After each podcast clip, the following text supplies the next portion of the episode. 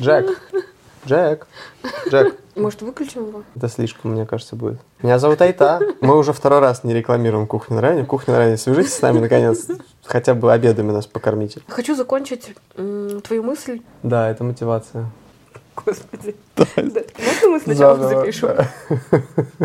Вообще приветствие. Вообще весь по- подкаст, в принципе. С первого С выпуска. первого выпуска перепишем. Вечерний переплет. Шоу, в котором Саша и Айта читают книги. Всем здрасте. Всем привет! Сегодня новый седьмой выпуск вечернего переплета.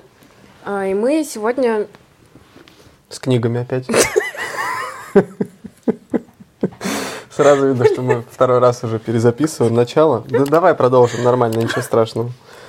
Вот, ты мне давала читать э, опять какую-то эту инфо-цыганщину под Слушай, названием «Джек Траут и Эл Райс. Позиционирование». Мне не нравится, что ты сразу определил Хорошо. жанр книги. Я сейчас назову одной фразой, и там будет лучше. Хорошо. А вторая книга, которую мы выбрали из комментариев, это Ричард Шеперд «Неестественные причины». Спасибо за комментарии.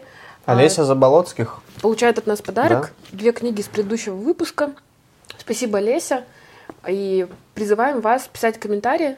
Э, Советуйте нам книги, которые мы прочитаем. Да, если получаете книжки и читаете их, тоже пишите в комментах. Интересно, что вы уже по прочитанному скажете. Ну что, с чего начнем? Начнем с позиционирования, я думаю.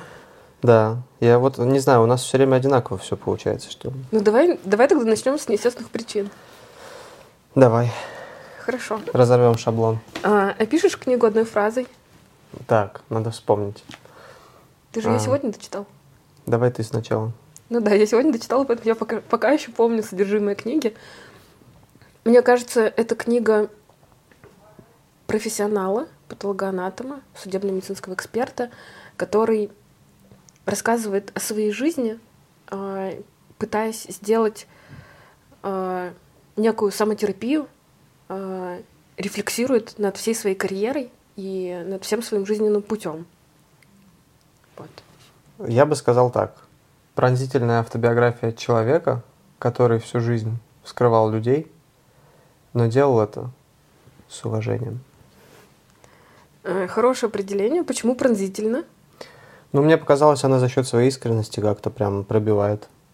Сейчас давай поговорим об этом. Мгм, Ну, мне кажется, мгм. это просто можно будет обсудить уже там в конце. Да, давай расскажем, о чем книга. А, Это записки и воспоминания человека, который сознательно связал свою жизнь с э, достаточно редкой и не очень обычной профессией. Он рассказывает о своей жизни, о том, как он пришел в профессию, как он становился профессионалом, уважаемым экспертом. А, Параллельно он рассказывает, как менялась отрасль за время его работы. Он почти 40 лет проработал. А, И о том, какие, с какими делами ему приходилось сталкиваться. Там нет всяких кровавых подробностей, только то, что касалось конкретно его работы. То есть это и какие-то громкие дела, и катастрофы. Тем не менее, здесь написано 18+. Я, кстати, удивился, когда... Ну, хотя... М, Ну, это не для слабонервных, в общем, книга. Мне кажется, неважно, сколько тебе лет. Ты можешь и в 15 ее нормально прочитать, а можешь в Да, мне 45 тоже так э, возмутиться. Э, Да, надо, наверное, пояснить. Я сам, честно, в терминах до сих пор еще путаюсь. То есть есть патологоанатомы, да, есть судмедэксперты.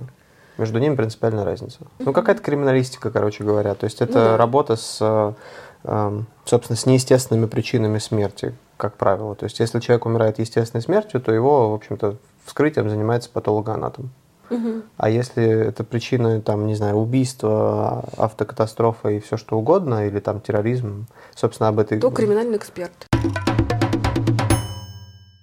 Она, наверное, строится по таким двум линиям. Одна из них это вот реальные дела, и они часто очень перемежаются, причем по главам непосредственно перемежаются с какими-то жизненными воспоминаниями, а, какими-то сокровенными мыслями Шеперда о том, там, как его семья это все переживала, там, как, какие у него отношения с женой, с детьми и так далее. Как он сам это переживал, Да. как он, что он И- чувствовал Или как он не моменты. переживал. Ну да, да. И, и как он рефлексировал на тему того, что он не переживал.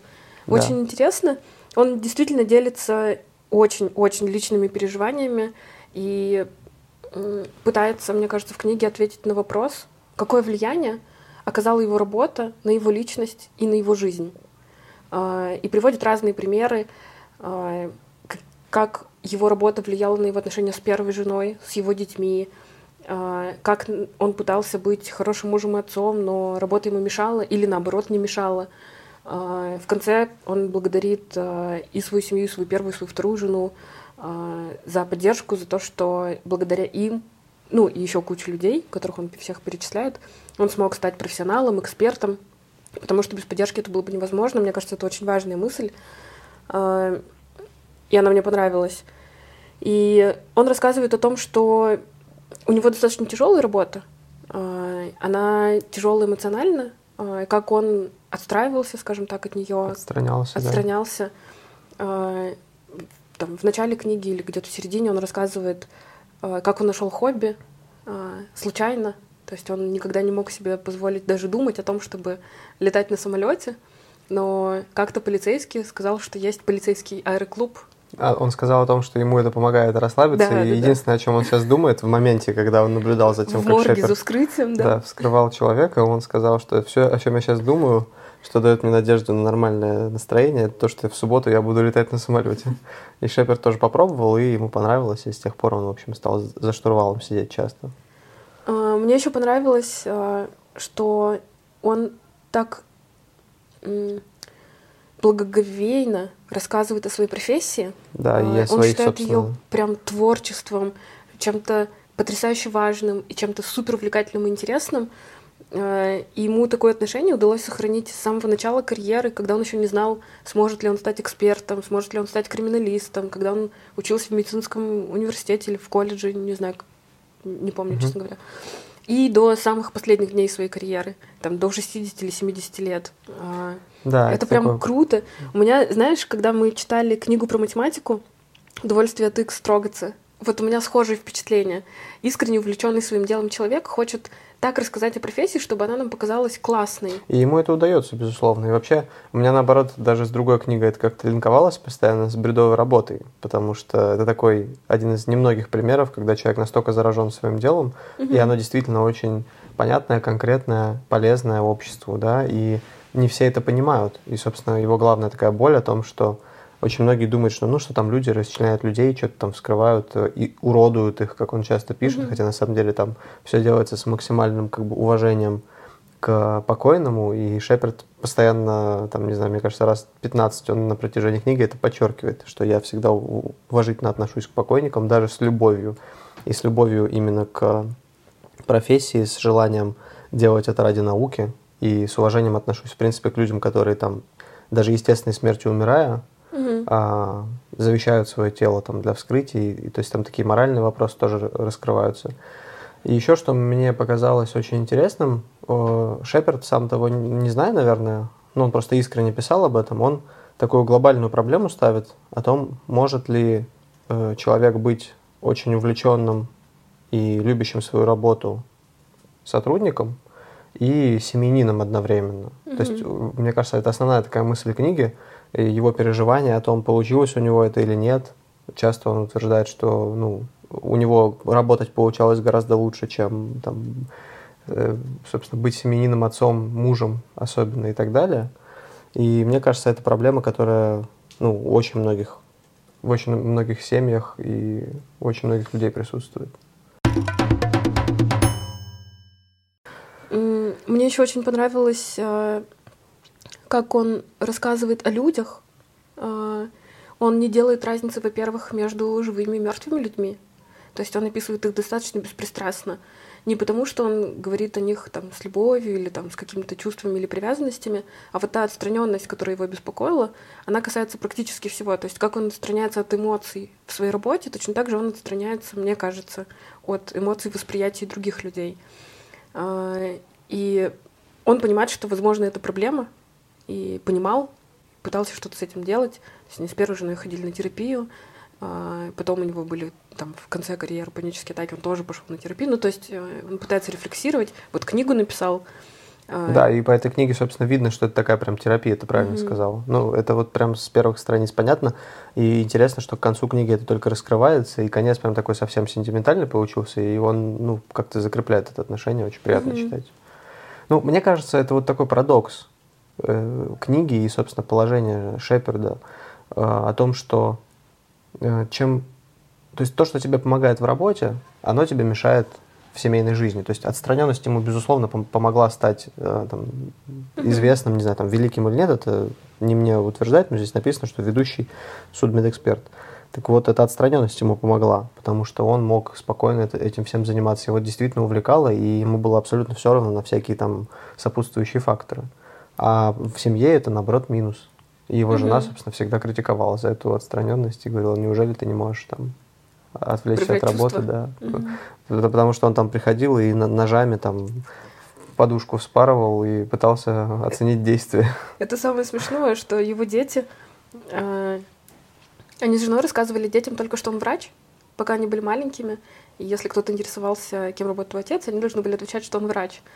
И им было типа 6,9 или там, около того, э, когда они впервые увидели, как он режет подушку, чтобы попытаться а, выяснить. Мясо, по-моему, да, еще. До этого он резал мясо, но они не связали это, они были помладше. А, тревожные звоночки заметила его жена, потому что все куски мяса были исколоты, изрезаны под разными углами, пока оно готовилось. Вот, и как-то дети увидели, да, вот эту историю, а, как он пытается под разными углами резать подушку, чтобы выяснить, возможно ли было нанести таким образом ножевые ранения. Да. Это одна из моих любимых историй. Ну, это прям как в кино, знаешь, такого про сумасшедшего такого профессора, ученого или еще кого-то, да, который да. вот приходит домой и, и не может отвлечься от своей работы. А, хочу добавить э, ложечку дегтя в наш э, такой медовый отзыв. Безусловно, как же без этого? А, мне не очень понравилось, э, как написана книга в плане воспоминаний.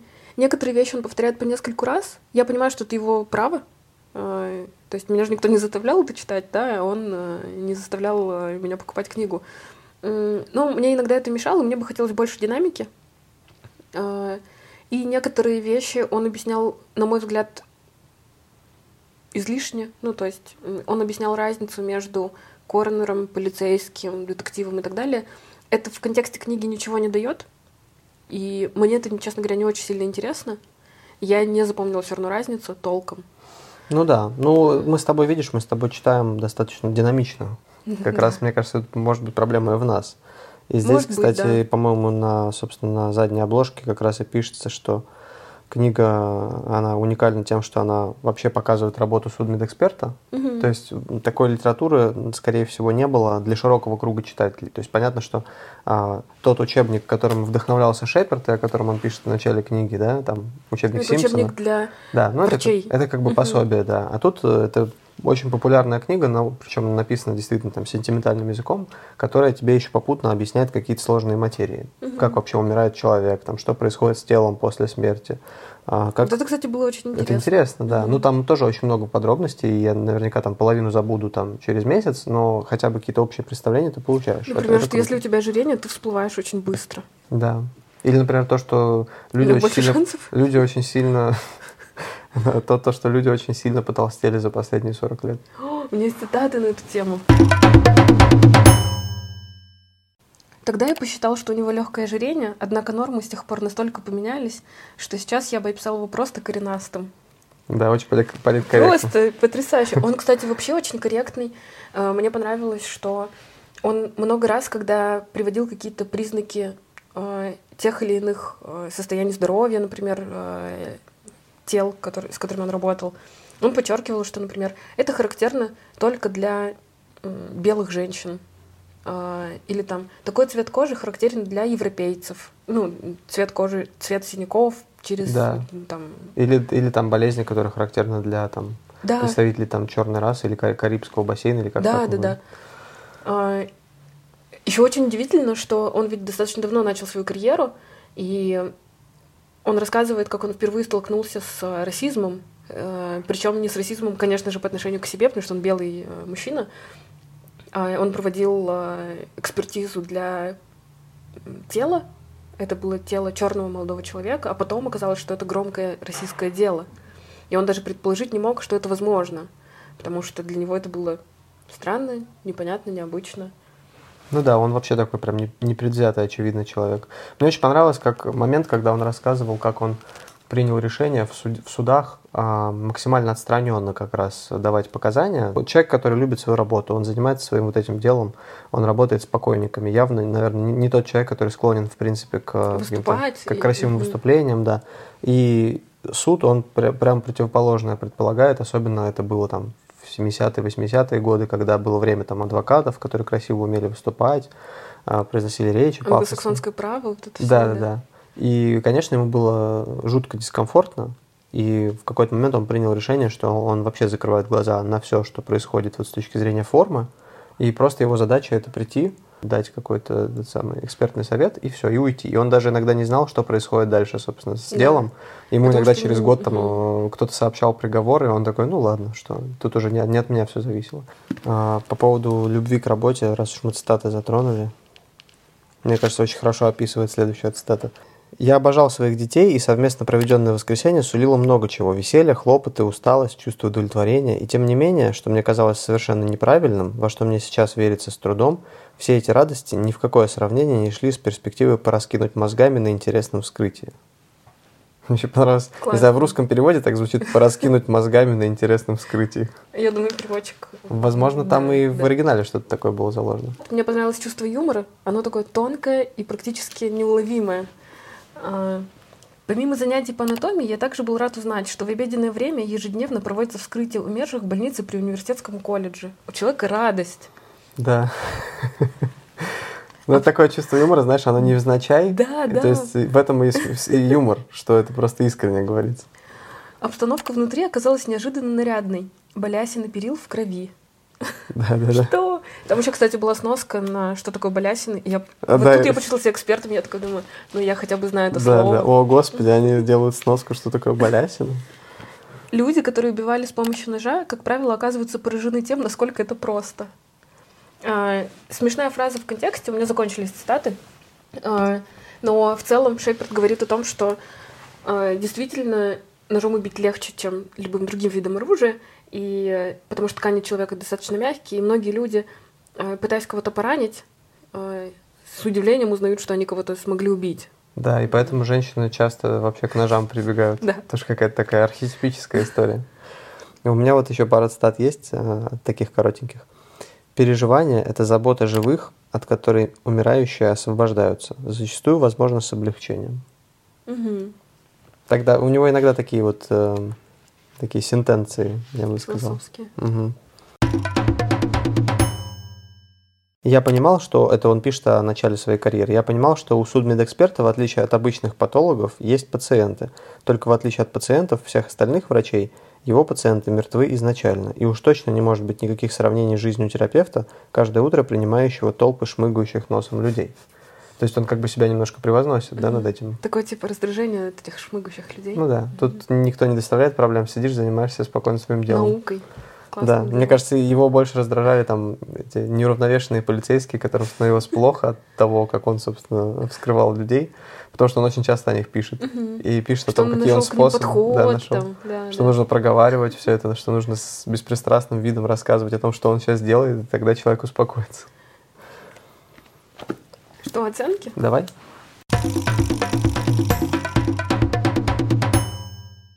Так, легко ли тебе было читать книгу? Ну, я, mm. да, не, не буду тебя просить объяснять. В принципе, да, справедливо. 4-5.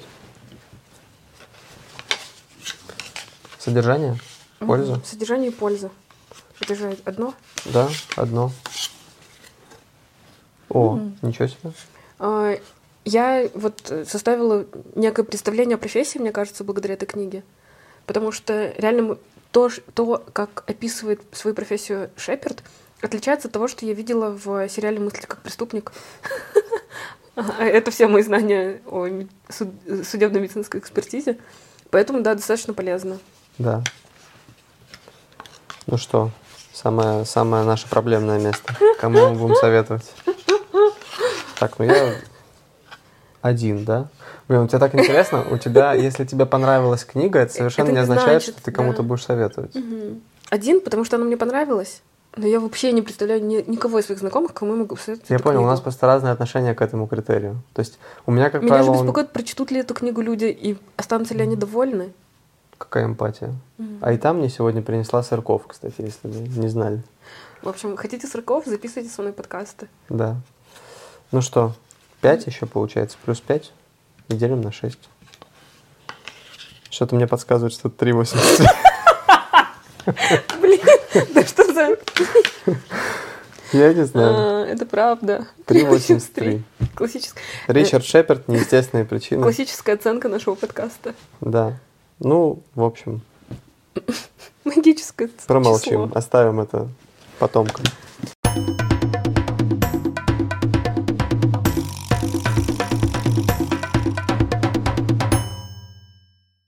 Что, перейдем ко второй книге. Ну, давай. А, Что, я теперь одним словом описываю? Да. Одним словом. Книга. А, Бесконечная нарния из брендов, названий брендов и рекламных слоганов от человека, живущего в мире рекламы. Так бы я сказал. Я бы описала ее так. Позиционирование очень важно для любого продукта, для любого бренда, для любого человека. И это поняли еще в 80-х. Это было в Симпсонах, да, как сейчас говорят. Ну да. Ну, слушай, да, для меня, кстати, было интересно всегда соотносить э, содержание книги с временем, да, в которое она была написана. Это книга о том, что такое позиционирование. В целом, м, сегодня, мне кажется, ее можно оценивать как книгу о маркетинге того времени. Она была написана в 80-х. Да, Джек Траут, Эл Райс. Ну, Джек Траут вообще фигура такая, одна из Мгм. наиболее ключевых в маркетинге, там, Маркетинге, да. 70-х, 80-х годов. Он написал кучу книг. Да. Это одна из них. Одна из самых популярных. Это бестселлер. 10 раз переиздавалась или Да. там 100, сколько-то. Мгм. И это современное переиздание с современными комментариями, рецензиями и так далее. Мгм. А, Эл Райс. второй чувак. Я также подумал, когда читал. Ну, на самом деле, это тоже какой-то ре- рекламный Какой-то рекламист тех времен. Да, наверное, писать помогал. Ну, да ладно, шу- шутим. Ну, короче, А, в общем, они... про концепцию надо рассказать. Надо определить, кто вы, для кого вы, и рассказать это людям. А, Возможно, нет никаких исследований на эту тему, возможно, это поможет вам продавать лучше. Вот это главное, мне кажется, слово Мгм. «возможно». Ну да, мне понравилось в этом определении а, то, что позиционирование происходит в умах людей, как бы в сознании потребителя. То есть тебе нужно понять и спозиционировать что-то в сознании потребителя. Это твоя Мгм. задача. То есть ты должен занять какую-то нишу. И самое, наверное, интересное, почему там книга 80 81 год, если не ошибаюсь, она была издана.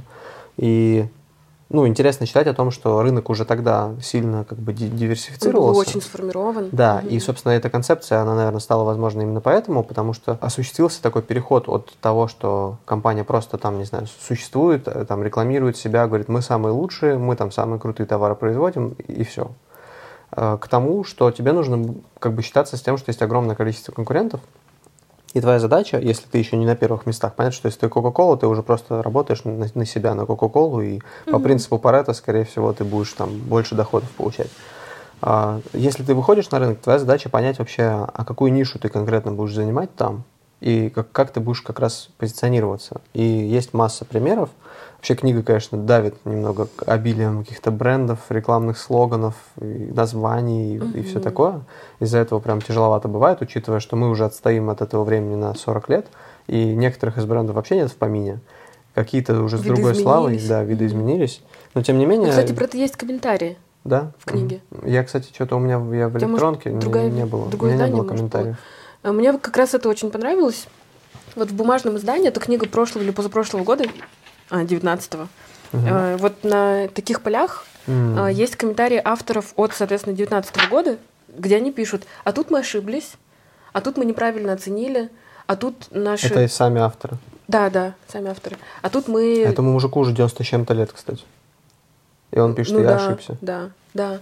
И вот они пишут, что тут мы неправильно оценили. То есть э, они же дают оценку тем брендам, которые существовали на тот момент, что вот эти позиционируются правильно, вот эти позиционируются неправильно. Приводят в качестве примеров слияние, поглощение, продажи брендов. Э, Да, очень сильно наехали на этот, арен- арен- арендные, Арендные машины. на Авис. То есть там прикол был в том, что на тот момент Hertz был самой кру- крупной компанией в мире по аренде автомобилей. И второе место, на второе место уверенно вышел Авис. И у Ависа было сначала позиционирование, что мы делаем мы работаем изо всех сил, что-то такое, там, мы стремимся быть лучше, но Мгм. как бы в этом позиционировании а, оно было правильное, потому что они как бы признавали, что они не первые, и Мгм. что, ну, вот они как бы работают лучше всех остальных, но понятно, что есть Херц, который как бы вот на первом месте. Мгм. Но потом ну, они как-то изменили там какую-то стратегию, и Траут их там, значит, э, распекал, что, мол, что вы творите, вы никогда, вы там вообще там прогорите, вы никогда не станете такими, как Херц, это бред и все такое. А, И самый прикол, что в прошлом году компания Hertz обанкротилась из-за коронавируса, М. а Авис вроде как нормально Ну, кстати, интересно ну, было бы почитать их комментарий к э, более ну вот в 2021 году еще раз переиздают в 101 раз, и, наверное, мы ошибались по поводу Hertz тоже. Не, ну это на самом деле Или что это работает вне пандемии. Ну да, это рулетка, во-первых, как, ну, пандемия это вообще как бы форс-мажор, форс-мажорный, да, такой совсем. А, да и в принципе, ну что, прошло 30-40 лет, например. Откуда ты знаешь, как та или Ну иная да, компания да. будет? Есть же еще много других факторов, не Конечно, только не только маркетинг. Может быть, у тебя там сотрудники или там какой-то пр- произошел инцидент, а, там, я не знаю, какой-то скандал произошел, и все там. на И там позиционирование никого не спасло. Да. А, Хочу закончить твою мысль про место в сознании потребителя. А, Они описывают это в книге как э, лесенку или полку. Мне понравилось это сравнение, что вот есть, условно говоря, лесенка, на ней есть ступеньки, и на каждой ступеньке несколько мест. И вы не можете оказаться вне лесенки, вам нужно понять, где вы на этой лесенке находитесь.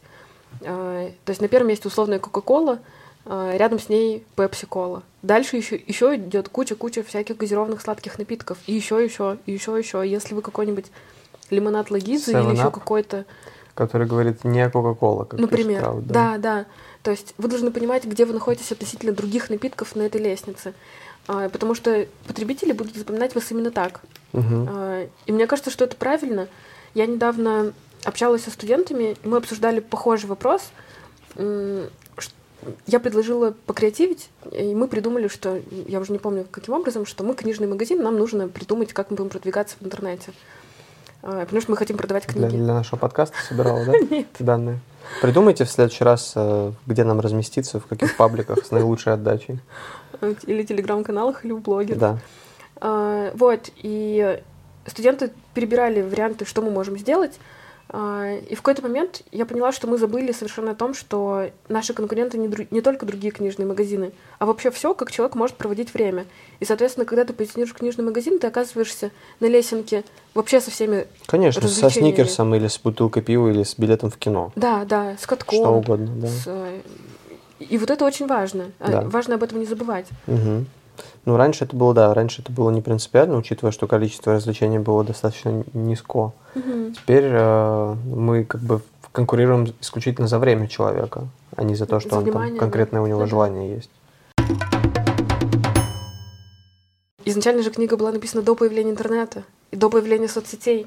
И они говорят, вот, есть 80 телеканалов, а, и это вот больше человеческий мозг вместить не Вообще может. не надо больше. Оказывается, может. И Спутниковое надо. телевидение, То есть да. сколько угодно каналов.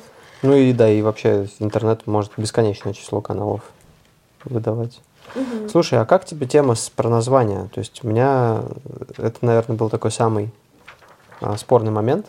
Размышление о том, что для того, чтобы правильно спозиционироваться, нужно правильно себя назвать. И Траут э, часто настаивает на том, что название должно быть очень содержательным, оно должно быть там невымышленным и все такое. Тогда у тебя как бы есть шанс на успех. То есть он приводит там статистику, что компании, у которых название там из аббревиатуры состоит, они Мгм. имеют меньше шансов, потому что аббревиатура, ну, она сложнее как бы в сознании потребителя оседает. И я просто об этом думал, я все время примерял с сегодняшним временем. Мне кажется, сейчас такое количество брендов, названий и всего остального, что это уже стало совсем не важно. И я там нашел кучу примеров, которые как бы Успешных опровергают, брендов. да, там, ну, условно, а, там, не знаю, S7 компания, да, ну что такое S7? Вообще же непонятное слово S7, что это авиакомпания. У меня есть э, Авито. комментарий на эту тему. Э, Я же как человек, который профессионально занимается неймингом, могу экспертно прокомментировать. Меня тоже зацепило это в книге, но, э, во-первых, на полях в переиздании э, они отмечали, что э, они критиковали некоторые компании за то, что у них неподходящее название. И я так поняла, что они как агентство ходили, пытались продать им новое название, и не получилось. И на полях они потом написали, что некоторые из них изменили свои названия, привели примеры, некоторые нет. И кому-то это помогло, кому-то нет. А, Во-первых, что касается названий. А, они говорят, что плохо аббревиатуры, плохо новые неизвестные слова, что они не воспринимаются человеком. Выхода, к сожалению, нет. В 80-х можно было застолбить слово в своей категории, зарегистрировать компанию.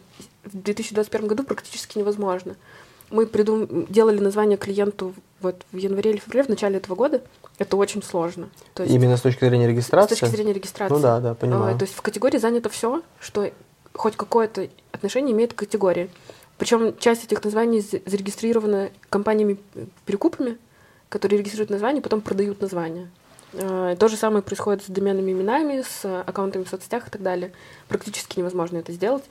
Поэтому приходится придумывать Авито, S7 ну и да, так далее. но при этом это, это все работает. То есть, ладно бы это не работало, ладно бы... Э, я думаю, что это работает в том числе вынужденно. То есть появляются такие названия, и люди привыкают к ним. Второй момент по поводу аббревиатур. А, у нас есть наследие СССР, и наши мозги работают несколько иначе, чем западные. А, для нашего уха нет ничего странного в ЦИК, СССР, НКВД. Все понимают эти аббревиатуры, все знают, что они значат ВОВ. То есть люди до сих пор пишут не, не Великая Отечественная война, а ВОВ. Всем понятно. ВП, например, вечерний в... переплет. ВВП? ВВП все ассоциируются... Ну, все знают. Ну да. ВВП. Обсудили. Вечерний-вечерний переплет.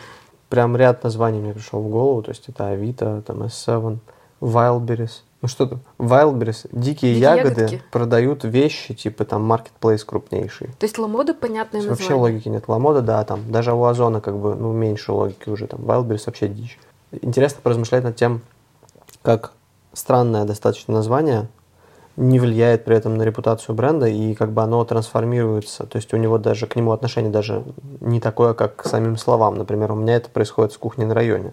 Mm. То есть кухня на районе, ну, на районе, слово выражение на районе, это гадляцкое выражение. Да, и при этом кухня типа на районе... в Ростове было бы нормально. Да, это просто как какая-то доставка была гопническая, где там тебе звонили, алло, там, братиш, мы сейчас там подвезем тебе шаверму там. Ну, то есть, да, подскочим, да.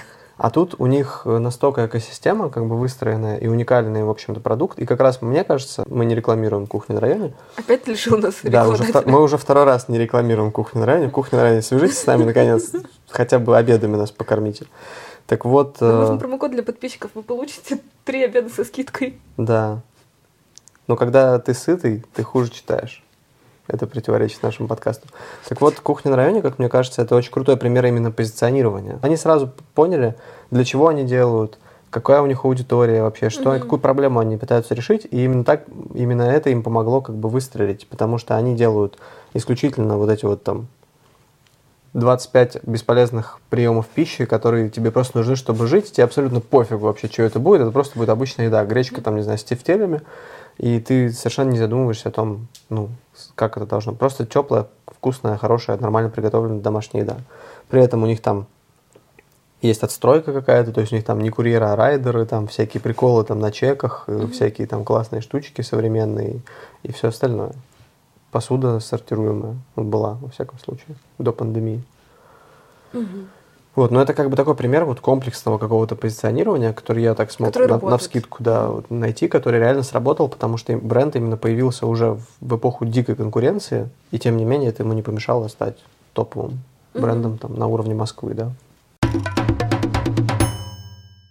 В отличие от предыдущей книги, о которой мы говорили в начале выпуска, это мне было читать гораздо проще из-за того, что она динамичная, можно читать короткими отрывками, из-за того, что там как раз комментарии, пояснения, фотки, картинки и так далее.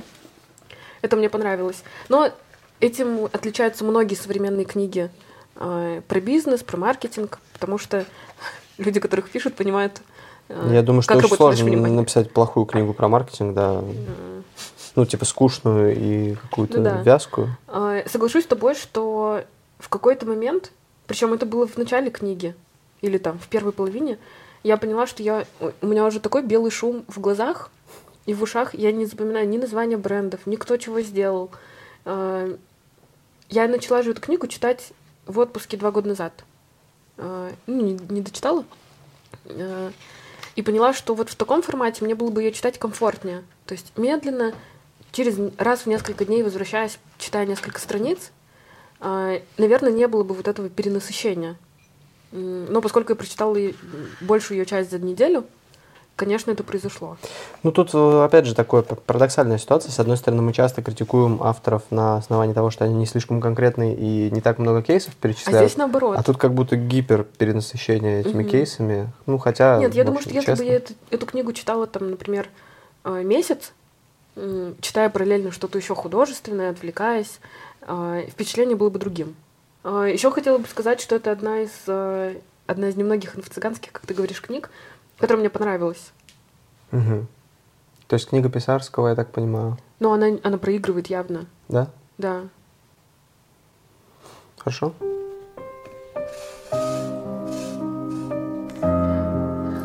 Ты хочешь, чтобы тебя Траут на работу взял?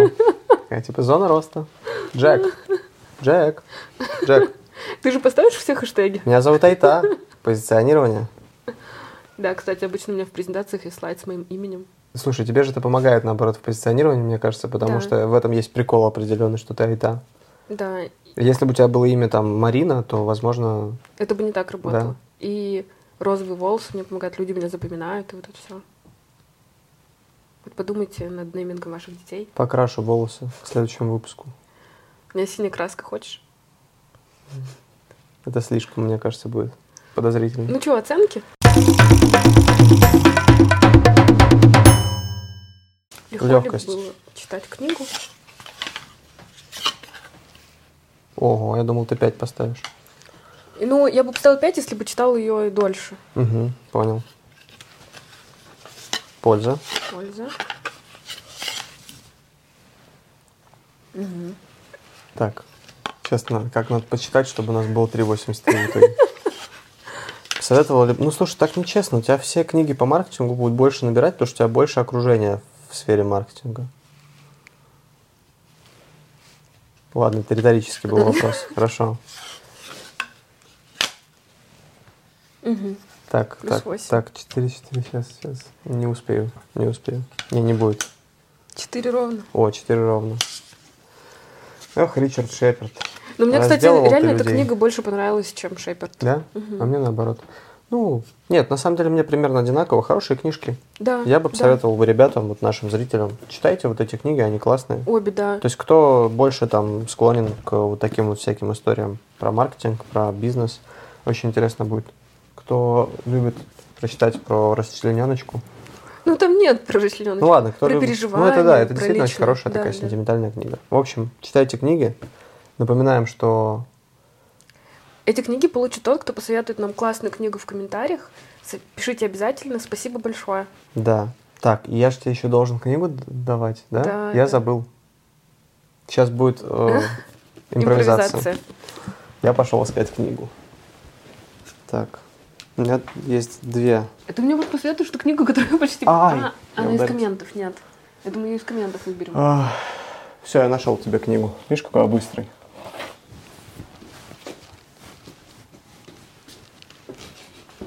На. Теофиль Готье. Путешествие в Россию. Ты читал ее? Нет. Ну, я читал, естественно, много цитат из нее, но я дома у себя совершенно случайно обнаружил вот такое издание очень классное. Покажи ребятам. Да, очень красиво. Тут много картинок, очень приятные листы. Ну, это вот еще старый, да, подход. Не то, что сейчас чисто продать и все. а вообще она есть в электронике? Да, конечно, есть. Это одно из самых известных произведений иностранца в России, скажем так. Вот. Прикольно. Думаю, А что это- Будут ли у меня картинки в электронике? Да, я думаю, Вопрос. будут. Я думаю, это прикольный способ познакомиться с таким вообще взглядом на то, как мы жили там 200 лет назад. Класс. Да. А, Спасибо за рекомендацию. А вторая книга из комментариев. Как обычно, пишите комменты, выберем, подарим вам книжки, и все будут счастливы. И славу. И славу. Да, Мы же назовем ваше имя. Конечно. Олеся Заболоцких. Два раза прям назвали сегодня. Можем третий. Все, до Спасибо. следующих... э, Пока-пока. Да, пока.